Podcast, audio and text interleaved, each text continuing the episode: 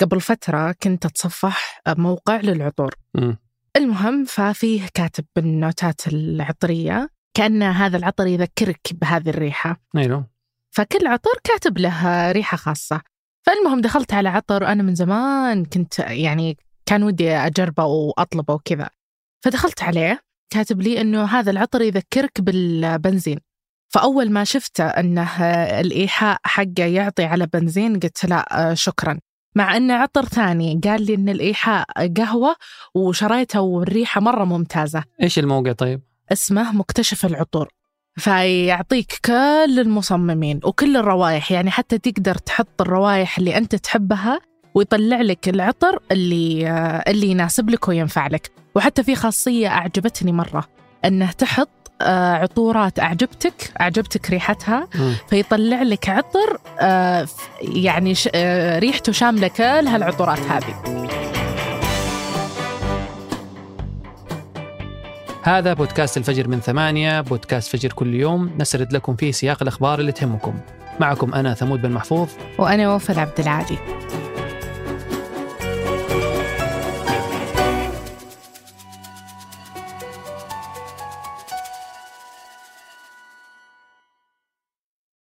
قهوة الصباح وأجود محاصيل البن المختص تلاقيها في خطوة جمل. اعرف أقرب فرع لك من الرابط في وصف الحلقة.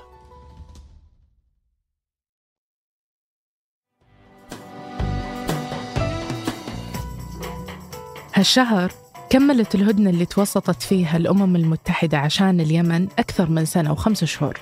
وفترة الهدنة هذه كانت أطول هدوء عاشها اليمن بعد انقلاب الحوثيين على الحكومة الشرعية وسيطرتهم على صنعاء. فالهدنة على أنها ما تجددت رسمياً لكنها ساعدت في وقف إطلاق النار ورجعت الرحلات الجوية المدنية بمطار صنعاء. وسهلت بعد وصول المساعدات الإنسانية والغذائية والوقود في مناطق مختلفة من اليمن ومهدت لحوار بين أطراف الحرب اليمنية من جهة وبين السعودية والحوثيين من جهة ثانية واللي كان آخرها في أبريل الماضي. لما شاركت السعودية في محادثات في العاصمة اليمنية صنعاء مع رئيس المكتب السياسي لجماعة أنصار الله الحوثيين مهدي المشاط والمفاوضات وقتها ركزت على إحلال السلام في اليمن وأنهم يوصلون الاتفاق بحيث يوقفون إطلاق النار. وفي نهاية الأسبوع الماضي وصل وفد حوثي للرياض في طائرة عمانية انطلقت من مطار صنعاء. والتقارير تقول أن الهدف من الزيارة هذه هو استكمال المباحثات لحل سياسي يشمل وقف شامل لإطلاق النار والانتقال باليمن لمرحلة الاستقرار. وزيارة الحوثيين للسعودية تعتبر مهمة لعدة أسباب منها أنها أول زيارة علنية لها من بداية الحرب في اليمن في 2015 ولأنها جت بعد خمس شهور من زيارة وفد سعودي لصنعاء واللقاء بالحوثيين وبرضو بعد ثمانية شهور من بداية مفاوضات مباشرة ومعلنة بين السعودية والحوثيين وبرضو لأنها تزامنت مع إعادة السعودية سفيرها بإيران واللي هي الحليف الإقليمي والداعم الأكبر للحوثيين في المنطقة. وعموما راح تستمر الزيارة عدة أيام وتناقش أكثر من ملف. من بينها ملف مينا الحديدة ومطار صنعاء وصرف رواتب موظفين الحكومة بما فيهم التابعين لحركة أنصار الله. بالإضافة بعد إلى ملفات الأسرى والمعتقلين وإعادة إعمار اليمن والصيغة النهائية الملف السلام. وعمان تلعب دور مهم في المفاوضات الحالية. ليش؟ لأنها استضافت المحادثات السرية اللي صارت بين الحوثيين والسعودية في مسقط السنوات الماضية. ويشارك وفد عماني هالأسبوع كوسيط في جولة المحادثات مع الحوثيين في السعودية. وعمان أرسلت طيارة لنقل الفريق المفاوض من صنعاء إلى الرياض لاستكمال المحادثات مع السعودية.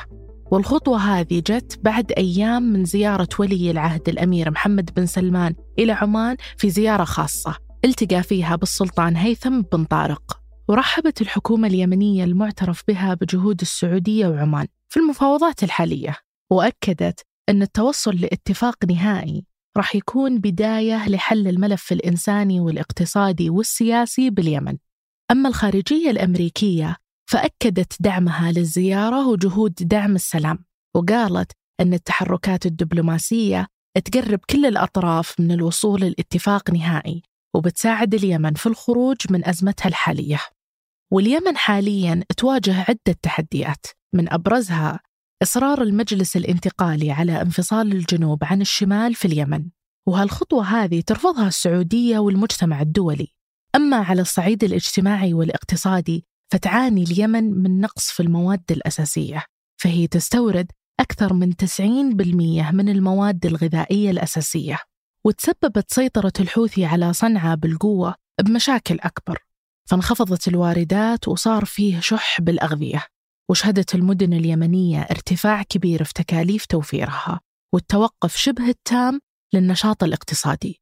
وهو الشيء اللي فاقم من ارتفاع مستوى البطالة وتراجع دخل الفرد. وعلى مستوى الصحة انتشر مرض الكوليرا في عدد من المدن اليمنية بعد انهيار نظم إدارة النفايات والصرف الصحي. وأدى النقص الكبير من الموظفين والأدوية لتراجع الخدمات الصحية بشكل كبير. ولهالأسباب يظن الكثير من الخبراء أن مفاوضات الرياض بين الحوثيين والسعودية بتساعد في إنهاء الكثير من الملفات المعقدة وأن اليمن في حالة توصل لاتفاق سلام شامل راح تكون مقبلة على انفراجة تاريخية. وراح تشهد المنطقة انتهاء واحدة من أطول الأزمات اللي شهدتها في آخر عشر سنوات.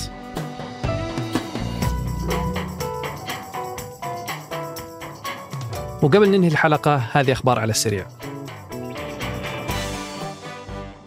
على مستوى السينما السعودية والأول مرة في تاريخ مهرجان تورنتو وصلت فنانة سعودية لقائمة الفنانين الصاعدين.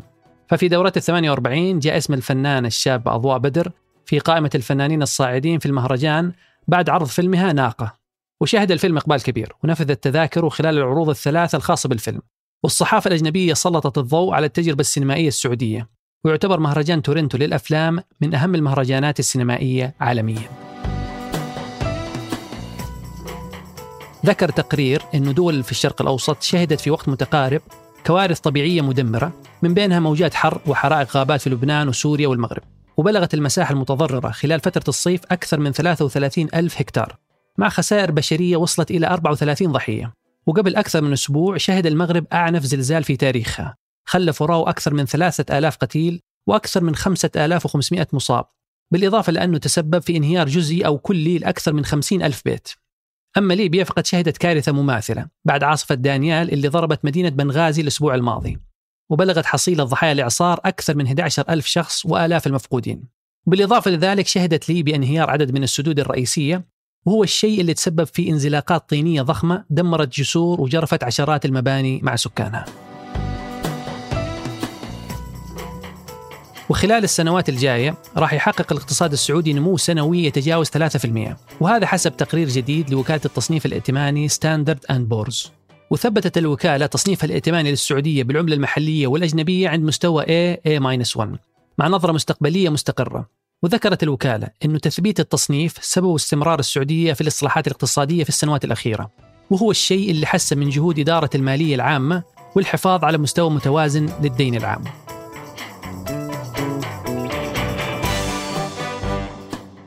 أنتج هالحلقة تركي البلوشي وريناد العيسى وقدمتها أنا وفاء عبد العالي. وأنا ثمود بن محفوظ. وحررها محمود أبو ندى. نشوفكم بكرة الفجر.